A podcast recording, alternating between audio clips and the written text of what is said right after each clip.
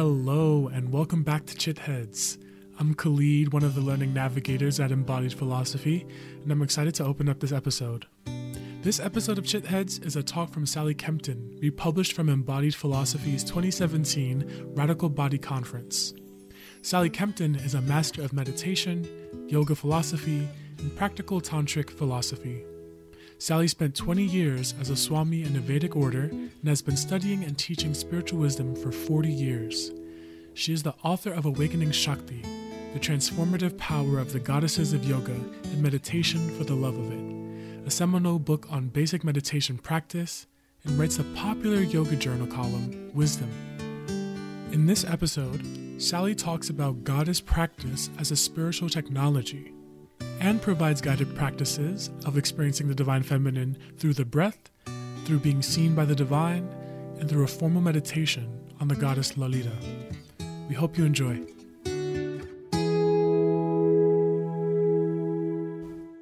Welcome, greetings, namaste. It's really my pleasure and honor to welcome you to this dive into the energies of the sacred feminine, the Shakti of the goddess. My name is Sally Kempton, and what we are going to be talking about today and hopefully experiencing is a kind of initiation into a way of seeing the world that's both very old and also, for many of us, quite new. Goddess practice is a spiritual technology that, in my experience, is perhaps the best technology there is for piercing through the density of the physical world in our own bodies, and to begin to dance with the pulsing energy, the subtle energy inside the world and inside our own bodies and minds. And the nature of this energy, this is according to the tantric sages and according to the experience of countless practitioners, the nature of this energy is fundamentally love. A kind of love that can be profoundly wise, deeply motherly, which is also fierce, wild, erotic, protective, creative. And as we get to know this energy, as we get to know goddess, as we get to know Shakti, we reconstruct a part of ourselves that we may have let go of long ago or that we may not even know. But which literally waits to be discovered in all her beauty and fierceness, as a guardian, as a lover, and especially as the source and the intrinsic empowerment to connect us to the love and wisdom at the heart of the universe. And I want to say that what we could call the gift, the fruit, the payoff of goddess practice is that we become lovers and servants of reality, and also especially that we come to recognize and to be empowered by our own inner source of strength. In other words, rather than looking outside ourselves always for wisdom and knowledge and love, we begin to recognize that these capacities are bubbling up from the sacred feminine source, the Shakti within us. So we're concerned here with what I often call a sacred feminine empowerment, which is not only for women and is not in any way an attempt to privilege the feminine over the masculine. But as many of you know, because I know that the study of Tantra is part of the philosophical practice and study that is being unfolded in embodied philosophy. But according to the Tantra, according to the tradition, the archetypal masculine and the archetypal feminine are seen not as gendered physical entities, but as really the two polarities of the absolute consciousness, the pure creativity, wisdom, and love that's at the heart of everything. So, and according to Tantra, the divine masculine qualities are expressed in the inner world as stillness, as pure awareness, as a kind of transcendent freedom, as that which is eternally transcendent and which is also experienced as the ground of being. In deep meditation, we find the the divine masculine as the witness consciousness, as it's popularly called, but particularly as that which underlies our entire experience of life. And in the tantric tradition that I follow and practice, this divine masculine energy is called Shiva. Shiva, which has many meanings, but which I like to translate as that which underlies, as the ground that underlies everything. And again, according to Tantra, the divine masculine qualities are expressed in the inner world, in the external world, we could say, as structure, as order, as ethical controls and rules of engagement, as whatever it is that underlies the social order. And of course, these are as crucial to the dance of life as the feminine principles of creative playfulness, sensuality, flow, and embodied love. And these esoterically are known as the qualities of Shakti, the creative side of the absolute. And again, as many of you know, Shiva, Shakti, divine masculine, divine feminine, are engaged in a constant dance, a constant interplay. The Shakti or divine feminine aspect of consciousness literally emerging as a kind of ecstatic urgency to become, that is constantly bubbling up from inside the stillness, and which is also constantly giving rise to universes, both external universes and also, of course, the inner universes of thoughts and feelings. So in a certain sense, from the tantric point of view, everything that we know, everything that we experience, both in our own bodies and minds and in the universe that we meet through our senses, all of it is an aspect of Shakti. All of it is an aspect of this divine feminine force. Some people talk about the essence of life as being composed of being and becoming. And if that's the case, we could say the being aspect is the masculine, the becoming aspect is the feminine. And in one of the texts of Tantra that has been, I would say, my own Bible over the years, it's called the Pratyabhijnahridayam, the heart of the doctrine of recognition. The first two verses say that Chitti Shakti, which is actually the feminine form of consciousness, Chitti in her own, this pure consciousness, this pure awareness filled with creativity, in her own freedom, her Svatantriya, manifests this universe upon her own screen, out of her own being, and essentially lives within it as us. So the fundamental understanding behind all goddess practice is that there is one great pulsing, ecstatic, urgent awareness whose nature is love and creativity, who is constantly manifesting experience, both as physical density and as inner experience. And one of the powerful ideas at the heart of divine feminine practice is really the recognition that true power, true creative power, both for men and women, arises from this intrinsically feminine inner source, the inner depths of consciousness, in which creativity is understood as a property of the genderless divine feminine. So to experience true power, the kind of limitless energy and creativity that does not depend on anything outside itself and that doesn't depend on artificial controls, we actually have to come to know the deep feminine. Just as to recognize the stillness and the let's call it the clarity and the ground out of which all this comes, we must come to know the deep masculine. Obviously, we need both polarities in order to be whole. And obviously, these polarities are in no way gendered. They are equally present in beings of the masculine as of the feminine gender. But the great critique, again, as most of us know, of so-called patriarchal society is that both on the social level and on the depth level, it's attempted either to control or to deny the power of the feminine or to harness it in the service of its own structures.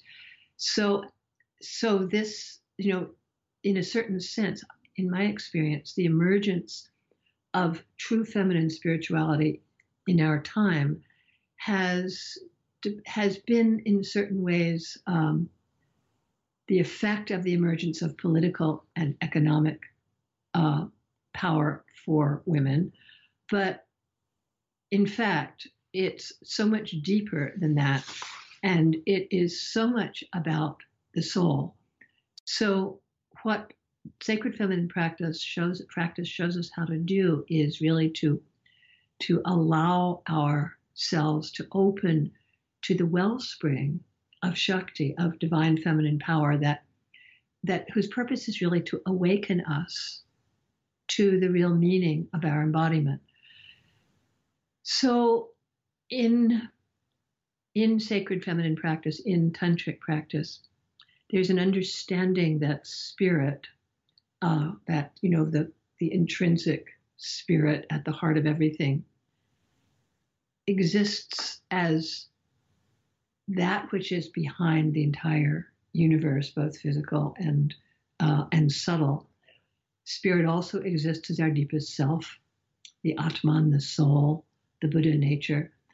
And this is a fairly radical idea for Westerners. Spirit also exists in specific light forms, which are known as deities.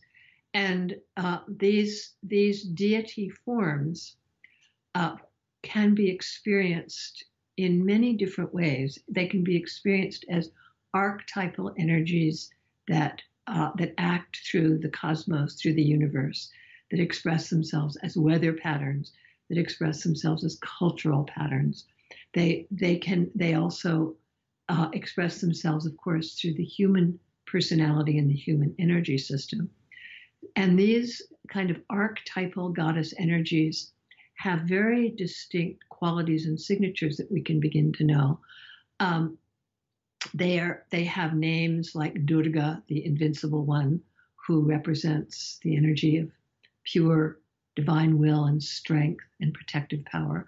Lakshmi, whose name is actually translated as the sign of good fortune, who is the energy that manifests as harmony, as abundance, as natural fertility. Lalita, who I'm going to talk about a bit today, whose name means the playful one, and who is that aspect of Shakti whose play, whose divine play, is the cosmos, and whose gift I experience as the erotic reverence for the cosmos and the world, for the body and the world. Saraswati, creative flow, who's the deity of intelligence, of wisdom. She's the goddess of words and music. Many more goddess forms. And all of these divine forms express themselves within us in different aspects, as the faces of our own gifts and powers, as the enlightened divine qualities in each of us. And they're also real figures who exist as light forms in the subtle realms, who appear in dreams, who show up in meditation, who many of us have experienced as kind of subtle presences. And part of the gift of tuning into goddess energies for each of us is their capacity for giving us grace, for giving us help, for opening us to the deep structures of the universe. So before we get into the specifics and into what I hope will be a transmission of a kind of intimacy with goddess, before we get into this, I want to add one more piece of tantric philosophy that's very critical to understanding why we study goddess, why we invoke goddess. In the tradition, one of the core teachings about the universe and the human being, the human soul, is the teaching of Maya, the teaching that in the process of manifesting as universes, the creative Shakti, the goddess, veils herself so that the world begins to look like a collection of separate different objects, which are very much different from spirit, and very much in which all of these beings and souls and objects experience ourselves as different from each other. And this experience of feeling separate and different is known in the tradition as bondage. It's the source of our fundamental suffering. And we don't really discover ourselves or find the place where we can live in the world ecstatically, which is really what the goddess path is all about. We don't really discover this until the key to unlocking our vision is given to us. And this capacity to this shift in vision that allows us to see the divine in the world, not as an intellectual supposition, but as an actual felt experience. This shift in vision, this shift in perception is the gift of the goddess. In other words, what the tradition tells us is that because she, the primordial Shakti, has veiled reality for us, has created this situation in our neural wiring where we experience ourselves as limited and separate, she herself has to open the gate. And traditionally, goddess practice for beings like ourselves who are interested in enlightenment, who are interested in spiritual growth, goddess practice has had the ultimate goal of really inviting or invoking or coaxing or offering ourselves to goddess such that she can begin to awaken our capacity for seeing through the veils and recognizing the true structures of the universe. So goddess practice, in other words, and the empowerment that goddess gives us is really considered not only crucial to the experience of awakening, but also, let's call it the fast track to awakening. Because when we have a relationship with our own intrinsic power, we begin to experience what's behind our eyes, what's behind sound. We begin to experience that all of the energies inside our body and inside the world can connect us to this one divine energy that's the source. So the living mystical tradition that has existed often secretly for finding, loving, and invoking goddess is a spiritual technology that gives us direct experience of the sacred in life, in the body. So tantric practices, which are very often practices that specifically work with goddess, connection to the Shakti is one of the hallmarks of tantric practice wherever it is practiced. It's not the only hallmark of tantric practice, but it's very intrinsic to it. Tantra aims at discovering the sources of spiritual power within the body, within the subtle body.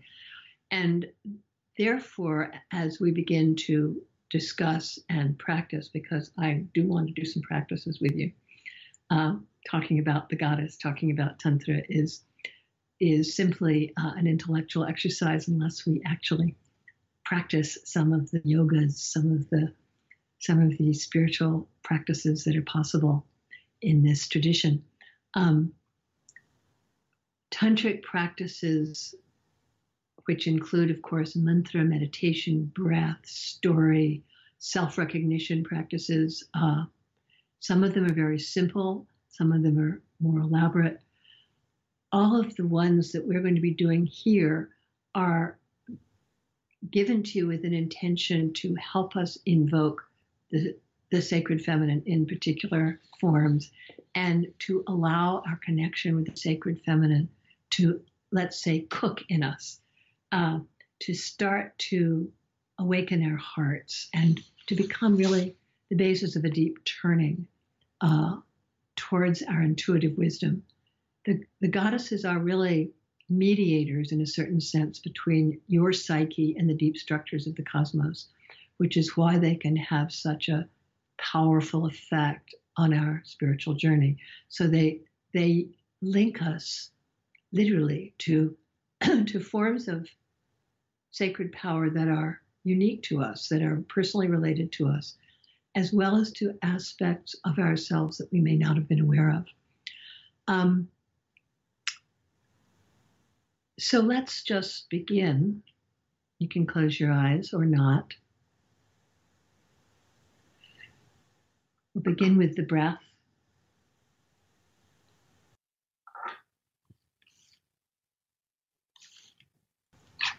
Just allow yourself to be present with the breath.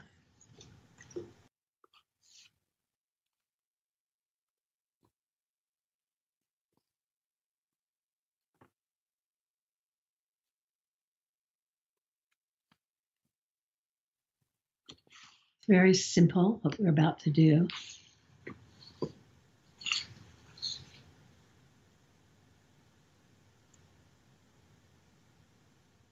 See if you can feel the breath flowing into the body, not only through the nostrils, through the lungs, but through every pore.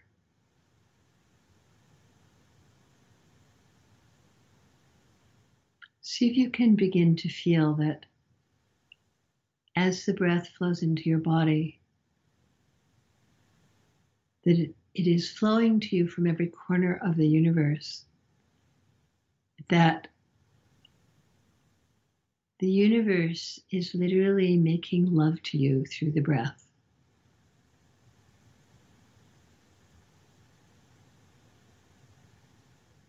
As the breath flows in, see if you can feel it coming in as a very subtle, caressing energy. Again, flowing through your pores. See if you can allow yourself to begin to relax into the feeling that Goddess is making love to you through the breath.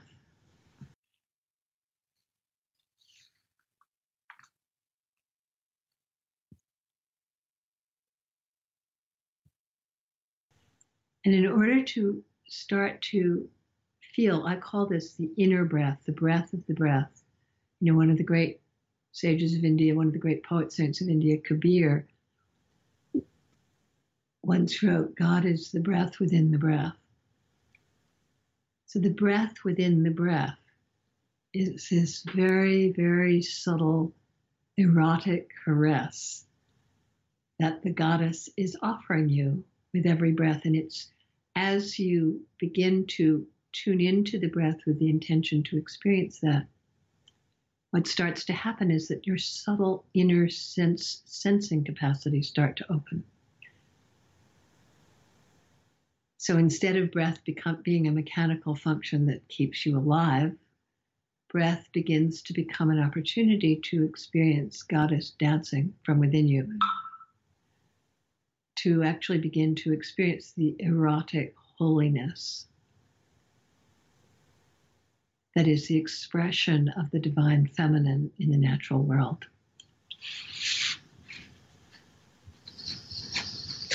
So just allow yourself to be breathed by the goddess.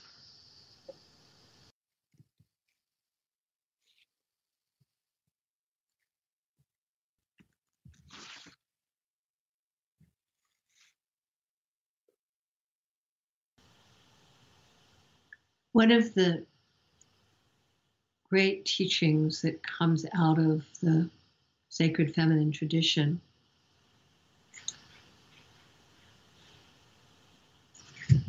is the recognition that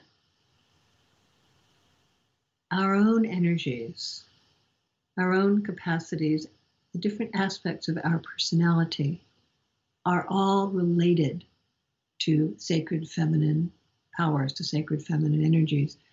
And that as we get to know these energies, we start to be able to reframe our experience of energy in our own body. So for instance, your wildness, your intensity may connect you to the energy of the fierce goddess Kali. Your love for beauty may connect you to the energy of the goddess Lakshmi, who is the embodiment of beauty. Your love for words, for language, your enjoyment of music may connect you to the goddess Saraswati. And your eroticism, your sensuality, your capacity for subtle erotic opening may connect you to the goddess Lalita Tripura Sundari, who, as in my experience, is actually one of the hidden but extraordinarily important aspects of the consciousness of the enlightened feminine, both in the universe and in the human being. So,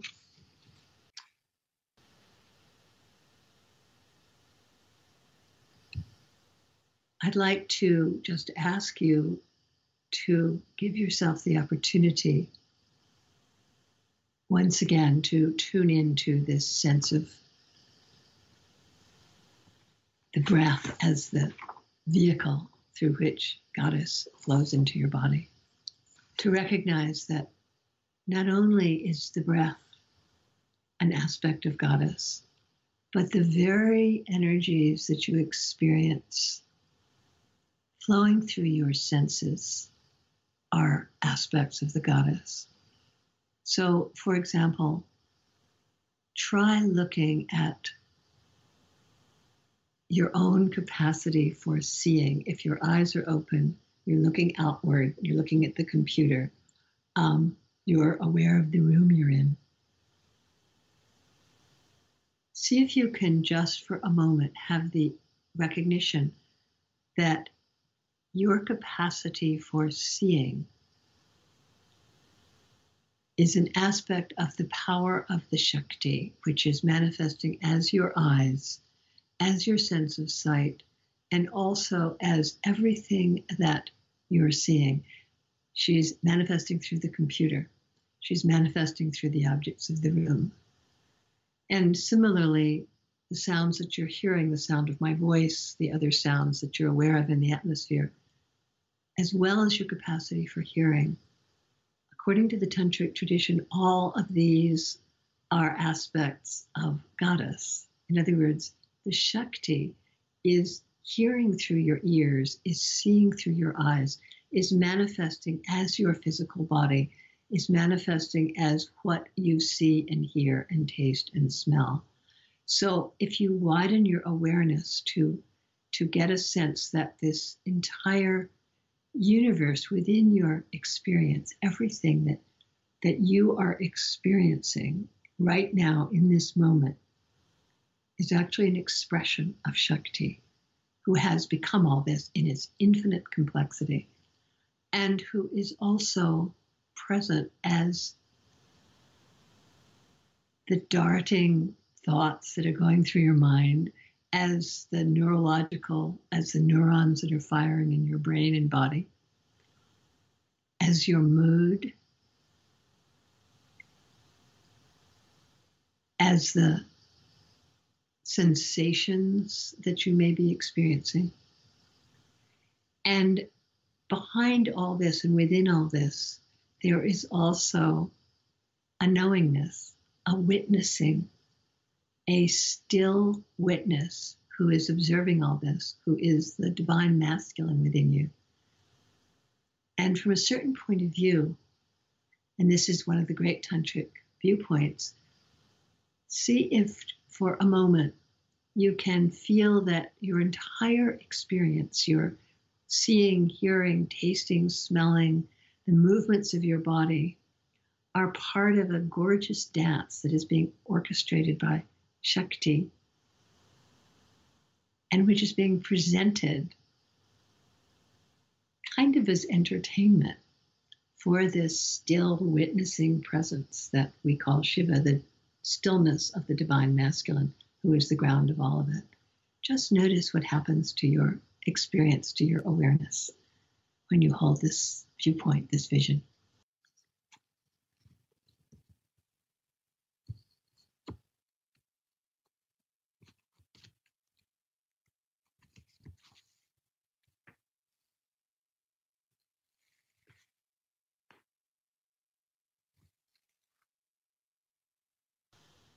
There are in Tantra two kind of iconic images that express the relationship of the divine masculine and the divine feminine. One of them shows the goddess Kali, you know, the very fierce goddess with skulls around her neck, her tongue out, apron of hands, fierceness embodied. It shows Kali dancing on the prone body of her consort Shiva.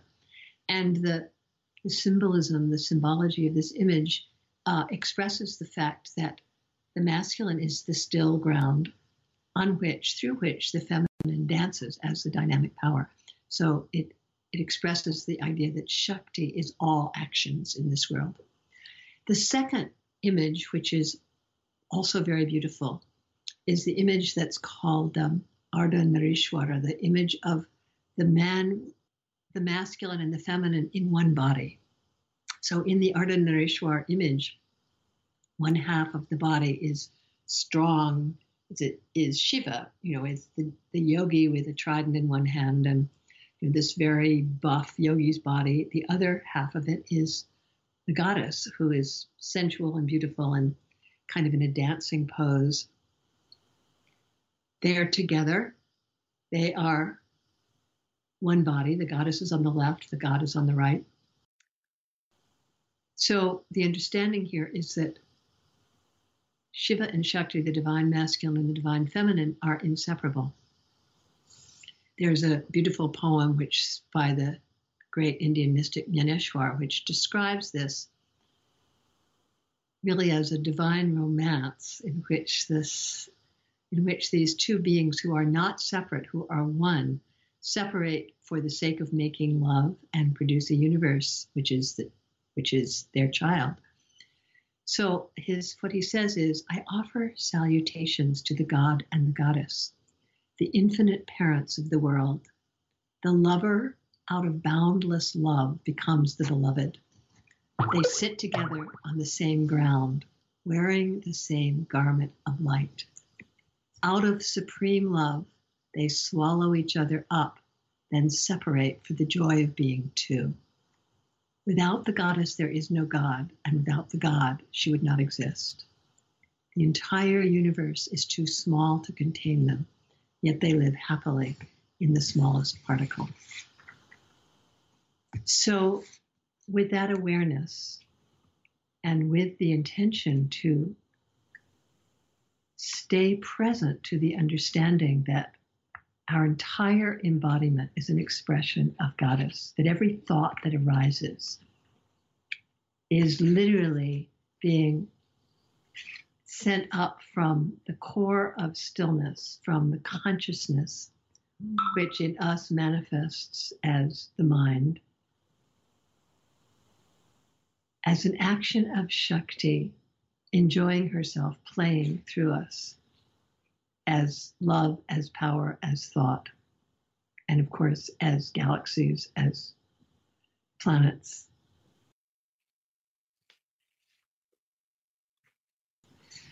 And with that understanding that when we talk about goddess, we're talking about this principle that runs throughout all of life.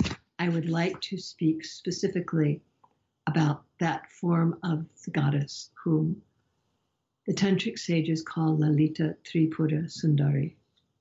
As I said, her name Lalita means playful.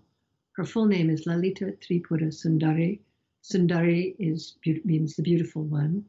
The Tripura are the three, it literally means three cities, but we can call them the three worlds or the three states of consciousness: waking, dream, and deep sleep. So Lalita is the playful Shakti, the beauty who plays through all our states of consciousness and who endlessly and eternally remains beyond them. So Lalita's playfulness is actually the expression of her blissfulness, that she has 1,000 names. There's actually a hymn called the Lalita Sahasranama, the 1,000 names of the goddess Lalita. One of them is she whose form is bliss, she who plays in the forest of bliss. She's also known as the goddess of desire. Her aspect, her field, let's say, is the fundamental quality of desiring, of urgency, which is the source of all creativity and of creation itself. Of course, starting with the generative creation of new human beings, whose birth comes out of fundamental desire. But from a spiritual point of view, Lalita's is the energy that becomes active in the experience of rapture, in the experience of blissfulness. And this, you know, feminine mystics in particular, but certainly not, feminine mystics are not alone in this, but I'm thinking particularly of Mirabai, Teresa of Avila, Julian of Norwich, have often written about this experience of a kind of piercing sweetness, of a very soft, blissful movement of energy inside you, which is so delightful, so pleasurable, that nothing in the physical world can come close to it. And, you know, this experience of what we could call subtle erotic bliss, the kind of wild pleasure that turns us inside, and but which can also be experienced, this is very important, which can also be experienced as the open-eyed revelation of this internal bliss acting through our senses. When these mystics talk about this piercing sweetness, they're talking about the awakening of the Lalita energy. When I first started practicing with the goddess Lalita, I was actually doing a mantra, Lalita mantra practice, and I became aware that there was connected to this mantra, and you know, when I closed my eyes and went very deeply within in meditation, I would experience this very soft dancing light. It was literally dancing in my inner body. My whole inner body would turn to rose red light, and the extraordinary thing about it was that it would begin to feel as though I was being made love to from inside by this light, by the mantra. And then I would open my eyes and I would see the walls of my room literally rippling with this quality of intense, intimate sweetness. And as this practice became more and more alive in me, and you know, remains so to this day, I would find myself often walking through the world with the experience of a kind of rippling sweetness that I would see in the trees, that I would taste in the food, that I would feel from a friend as I spoke to her. So I also have come to feel that this aspect of goddess Lalita is tremendously important, certainly to women, but also to men, because she holds what I would call the quality of the enlightened feminine. In other words, the goddess Lalita is an emergent potential for a kind of a femininity that is fully empowered, that's capable of enormous capacity and strength, but which is also fully loving, adoring, reverent, open-hearted. So the Lalita energy offers us a model for the feminine, which allows for feminine power and feminine strength without, as it were, turning oneself into a masculine archetype. And I do feel that the more women and men can get in touch with the Lalita within ourselves, the more we can get in touch with an intrinsic kind of power that is also playful and loving and cooperative, relational. So if you want to get a sense of who Lalita is for you, think of the times in your life when you felt most alive, most in your power, most in love, most beautiful, most creative. And for some of us, there may be many times like this. For some of us, just a few, but just find a sense memory of that. And now double this feeling. If you can imagine yourself at your most creative and most alive and most in love on steroids, you know, it's like twice as powerful and 3 times as powerful. Just close your eyes and see if you can allow that sense of creativity and aliveness and love and, yes, erotic fulfillment to quadruple. And imagine that power playing in your heart as a kind of unstoppable force of desire to make love to the world, to allow the world to make love to you, to create and express and adore.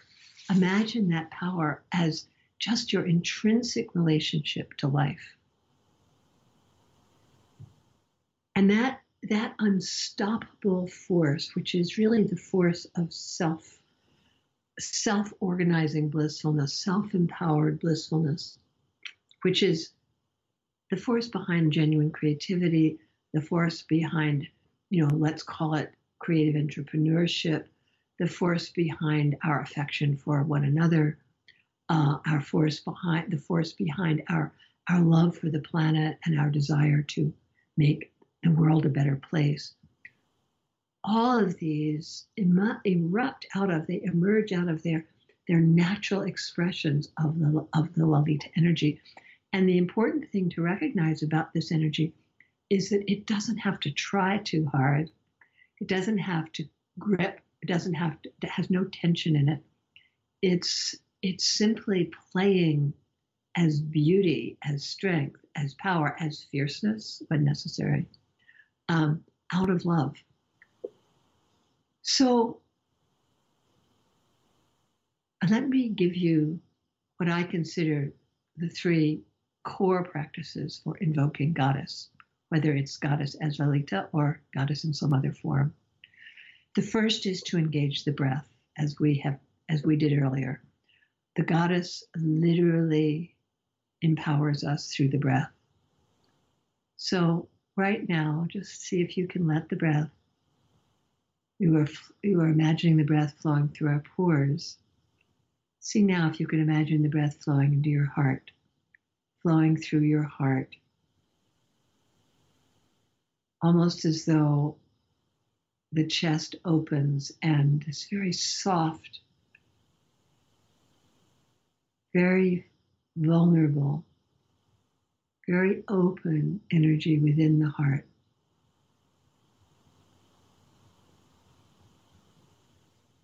that really begins to open to receive the breath.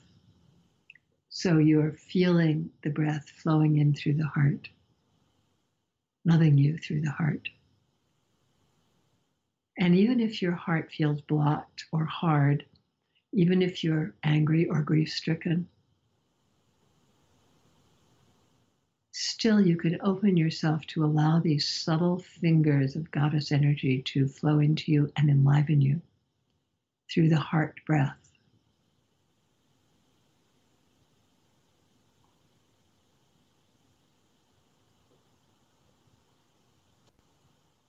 Now, here's the second practice, which for me has been really, really deeply transformative.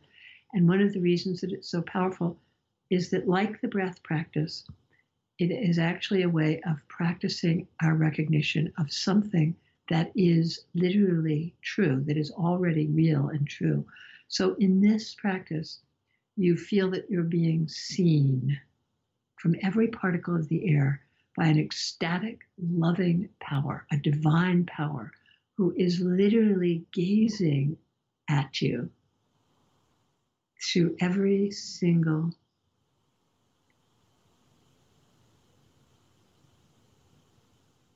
molecule of the air around you, who's seeing you through the walls, who's seeing you through the trees, who's seeing you through the floor. Of course, it's particularly easy and natural to have this experience when you're in nature. But it's also very possible, once you open to it, to realize that you're being seen by the consciousness, by the awareness that is present at the heart of everything in the physical world. So consider for this moment that everything in and around you, including in your own body, is filled with particles of divine conscious energy, of Shakti, goddess stuff. And allow yourself to be seen as if by a lover, as if by a mother.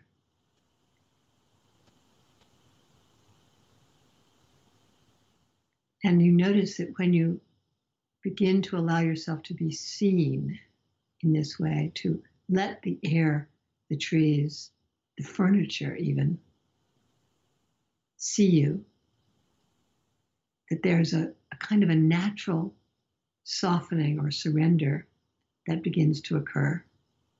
Your attention comes inside and you begin to open to receive. So this is a very receptive posture.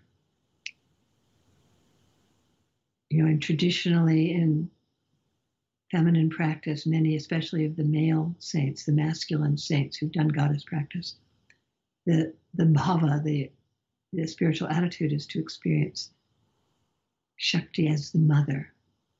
So as you let yourself be seen by the goddess, you might feel as though you are the child and that the world around you is looking at you with this incredibly loving gaze, the way a mother who adores her child looks at the baby.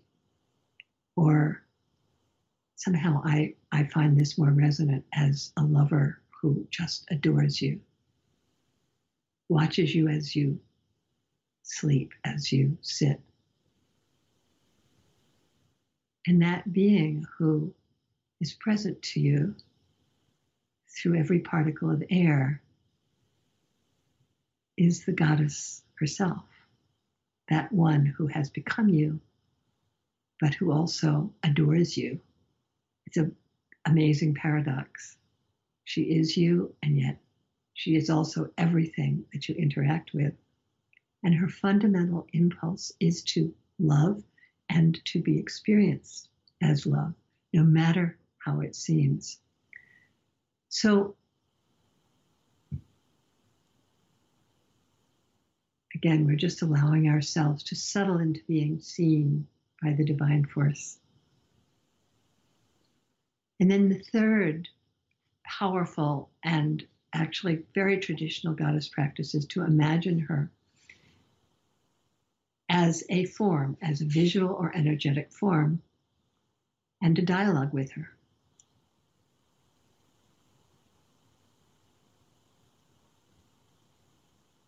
So close your eyes for a moment.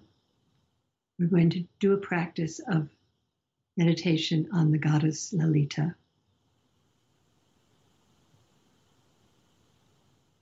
I'm going to give you a visual description of her, but I want to tell you that to do this practice does not require that you be really good at meditative visualization, because simply by listening to the description and inviting or invoking her to be present, you should begin to experience a sense of her presence. And that's really the important thing in this kind of practice. You want to feel the presence. You want to sense the presence. So close your eyes and let your inhalation caress your inner body. Feel as though the breath is gently and subtly flowing in among the particles of the body, opening the physical body so that the breath can reach the subtle tendrils of tension or holding within you and begin to open them. So that the region of your heart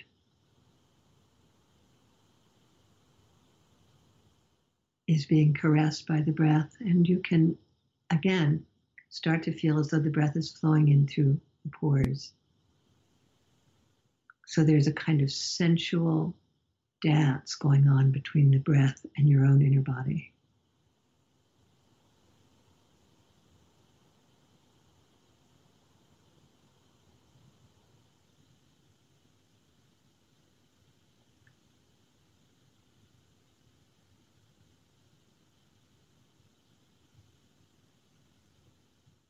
Now, as you sit and allow yourself to open to the breath, let me tell you what the goddess Lalita looks like, because we are going to invoke her in this form. And again, I want to say the meditative form of the goddess is not the only form that you might experience her in, but this is the form that the sages have invoked and that artists have drawn and that poetic descriptions have painted her. So for the sake of tradition, we invoke her in this form. So first of all, Goddess Lalita, as we're invoking her now, is in the form of a very beautiful woman. Her body is rosy red. She's a red goddess. Her redness indicates her total aliveness. She is the color of enlightened desire and passion. She's the color of erotic bliss. She is a lover goddess. Her color is like that of the most rosy sunset shot through with gold that you can imagine. She's said to be intoxicated with love, flushed with erotic ecstasy. Her face is delicate. She has large, lustrous eyes. Her eyes have a quality of intoxication. She is literally intoxicated with her own bliss. She has a vertical third eye in the center of her forehead, which reveals her enlightened state. If you ever see a deity with a vertical third eye, know that the presence of the third eye indicates that they represent one of the forms of awake consciousness. Around Lalita's neck is a necklace of skulls, and there are many iconic meanings of skull necklaces, but in her case, it shows that she has mastered every form of egoic desire and fear. In other words, the skulls represent, let's call them the voices, the different sub-personalities and voices of our egoic self. Lalita has them under control. She wears them as a necklace. And by the way, you can call on her. It's one of the ways we invoke Goddess for help with your egoic qualities, with your gnarly egoic qualities. She sits on a lotus that flows out of the navel of her consort, Shiva. In fact, traditionally, Lalita and Shiva are said to exist in the Sahasrara, in the highest spiritual center, 8 inches above the crown, where they are engaged in love play. In one of the images, She sits on a lotus arising out of the navel of Shiva, who lies at her feet as if in a swoon. And again, as we said earlier, this iconography depicts the fact that Shiva, the masculine, is the ground of creation, and Shakti, Lalita, the goddess, is the dynamic energy. So she is the active power that's constantly arising within the stillness at the heart of the universe. Shiva's couch is actually supported by 4 other male deities who are said to be intoxicated with love for the goddess. So she this iconography of Lalita expresses the fact that she is the source, the creatrix of universes. So we're imagining her in her rosy form, just seated by herself in the air in front of you, with her beautiful face, her forearms and four hands represent her powers. She holds in one hand a bow made of sugar cane. It's a bow, which is a weapon, but it's a weapon made out of the sweetest substance of the tropical agricultural world. And in one of her other hands, she holds 5 arrows made of flowers. And the bow and the arrows represent the power of desire, which can be the desire, all the many worldly desires, especially the 5 arrows represent the senses. So in human life, our most core desires are the desires or the impulse to experience the world through the senses. In her third hand, Lalita holds an elephant goad, which is this sort of hook instrument that elephant tamers use to drive an elephant forward, and a noose. And the noose is the binding power of worldly desire, which can, of course, nail you to addictions and cravings. But her noose also has another meaning. The noose, Lalita's noose, when we begin to invoke her, Lalita's noose is the power that holds us to our highest commitment. So when Lalita has you in her lasso, when she lassos you, she will keep you moving on the spiritual path. There's a great Jewish prayer in which this old man is on his knees in front of the altar, and he says, "God, I can't do this on my own. I can't find you on my own. Please carry me," he says in Yiddish. He says, "Schlep me, schlep me, schlep me," and meaning carry me, take me. So this is what Lalita's noose does. She carries you. She schleps you. She brings you towards herself, little by little, once she has you. And the goad is the driving force of suffering. So, and as we all know, it's the suffering of our human embodiment that impels us to look into ourselves, to find the causes of our suffering, and that begins to kindle the longing for real transformation. And as our practice deepens, then the goad and the suffering that it uses to goad us can be very, very subtle. It's said in Patanjali's Yoga Sutras that a yogi is as sensitive as an eyeball. So, and this may be something that you've experienced, that we begin to recognize that whenever we're out of alignment with our divine self, with our highest commitments, we start to feel that as suffering. And then those experiences more and more become the goad that turns us back, turns us inside, turns us towards looking for the causes of suffering and the way through them. And Lalita is that. Lalita is that. She's the method, she's the goal, and above all, she's the force that can carry us to this experience. So, and what I have noticed in myself is that as Lalita comes alive in you, as she begins to reveal herself in you, your senses, and this is a really far out thing to recognize, your senses start to show us non-duality. In other words, with your eyes open, you begin to have glimpses of the world as a holy mandala, as a dance, in which everything that we see is a part of everything else and is a part of ourself.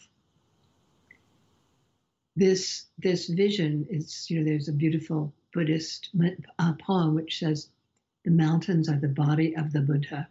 This is the vision that Lalita gives us. The world is the body of the goddess. And that means that there is a kind of a natural intimacy and connection that we feel with everything. So if your eyes are not already closed, please close them. And we're going to meditate. We're going to do a formal meditation on the goddess Lalita.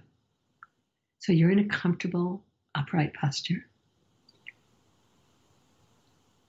See if you can feel the weight of your buttocks on your seat and feel how the seat supports you. The earth supports you. Be aware also of the vertical axis that we call the central channel or the sushumna, the sushumna nadi, which begins at the perineum, the little knob of flesh between the anus and sexual organ, and that runs up through the body, through the lower pelvis, up through the torso, through the throat, through the head.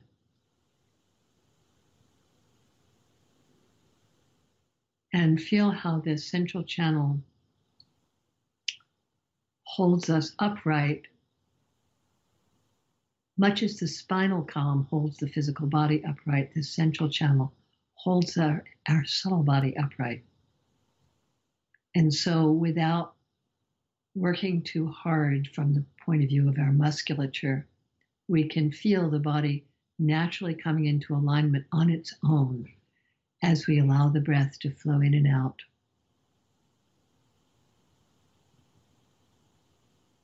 So just center yourself with a couple of deep breaths, feeling that the breath flows in. Let's say we can feel the breath flowing in through the crown of the head, down through the center of the body. This is an act of imagination, of course, but just imagine that that's happening. The breath flowing in through the crown, flowing down towards the very core of the pelvis, and then the exhalation flowing up through the crown. Just take a couple of breaths like this. Your eyelids are very gently closed, the upper eyelid resting on the lower. The face is soft. The body is upright yet relaxed. And you imagine yourself now seated in a mountain grove. It's a summer day, very soft day. It's a soft breeze blowing. You're seated very comfortably on an emerald green carpet of grass. There are flowers all around. You can see, because you're on top of a mountain, great distances, and the sky feels very close. Notice that from the atmosphere, from the ether, almost as though riding on a ray of sunlight, you see the form of the goddess Lalita flowing towards you. And as she comes to rest, seated in front of you, you experience her graceful, delicate, rosy red form. You see that she is in the form of a beautiful woman, graceful, delicate, rosy red in color. Her breasts are bare. Her hair flows over her shoulders. She has large eyes that are almost drunken with love as she looks at you. And you feel as she looks at you that she is looking right into your soul and loving you, that all the qualities in you that you find unacceptable or gnarly, that she sees right through them, that her gaze transmutes these qualities into powers that will eventually help you express your deepest truth. She is wearing a red silk cloth around her lower body. Her body is gently swaying with her intoxicating love, and a rosy light is flowing from her heart into your heart. So see if you can allow this to happen, to allow your heart to open, to feel as though a rose-colored light shot with threads of gold is flowing from her heart into yours. So you feel that light entering you with the breath. And as it flows in, you feel that light gently cleansing you of wounds, of fears, of the invisible forms of contraction that you might not even know how to name, but which keep you feeling limited and stuck. And as you exhale, sense that this light, Lalita's light, flows through your body and literally ripples through you as a kind of enlivening, loving energy, a power that wants to open you through every cell. And just let yourself sense this rosy light flowing from the heart of the goddess through your heart and through your body.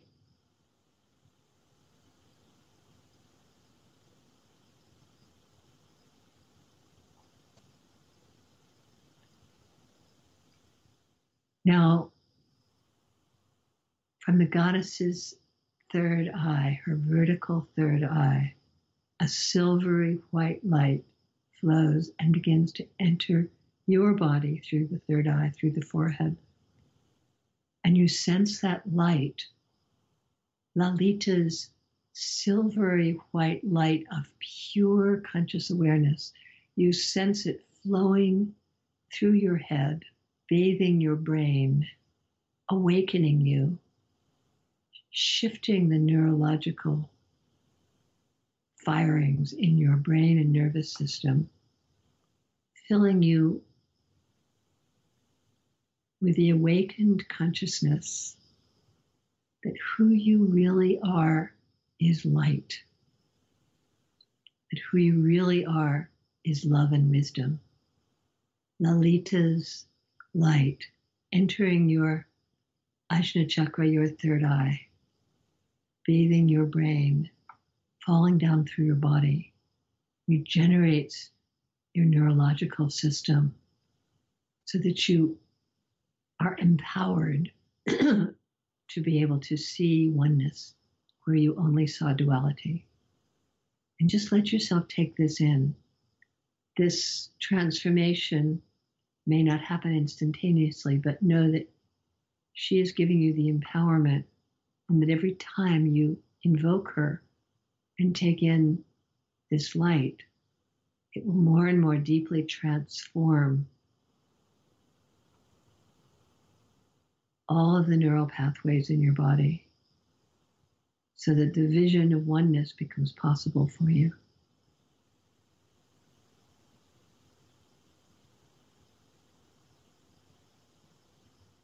So the silvery light flows in from Lalita's third eye. The rosy light of her love flows from her heart.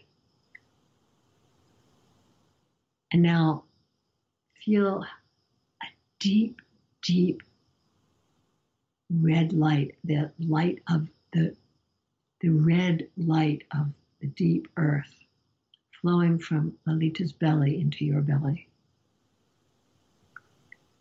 And sense how very embodied, despite her ethereal quality, sense how deeply embodied the Lalita Shakti is. Feel her earthy red energy filling your belly, filling your entire body. Feel it healing your sexual wounds. Feel it filling up your entire abdominal region, your intestines, your anus, this whole part of your body, which for so many of us has been encapsulated in darkness and which has been a source of fear and shame. Feel Lalita's energy opening it, enlivening it, freeing, liberating your lower body. to a full aliveness, to a full self-empowerment, and to total connection with the planet itself.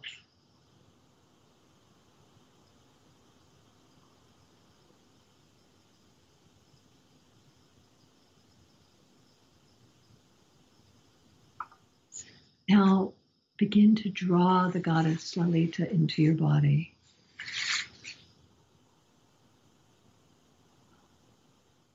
The silvery light of her third eye, the rosy light of her heart, the deep red light, the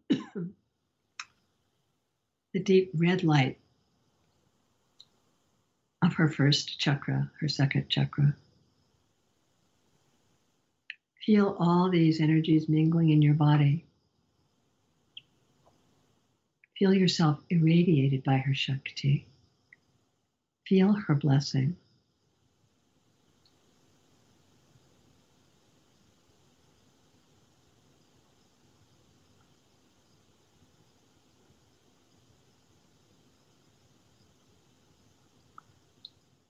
The intent of the goddess, of the divine feminine Shakti in this moment for all of us is to awaken and liberate us, to give us the power to see the world as our own body, to recognize that one consciousness fills this universe.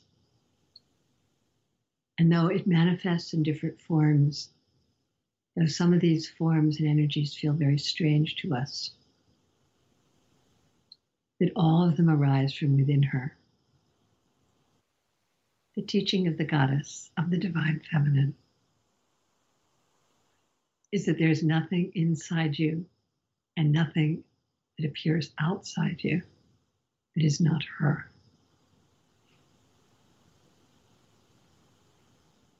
So as we bring this practice session to a close, close your eyes if they're not already closed. Bring your hands into Anjali Mudra.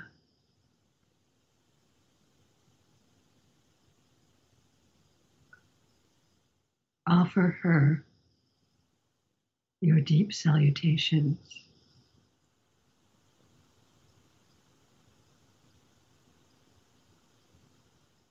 Ask her to live through you. Ask her to show you how everything that is, everything you feel, everything you experience is an opportunity to see the gracious face of Shakti, dancing in love, dancing in fierceness, dancing always to awaken us. Namaste. Thank you.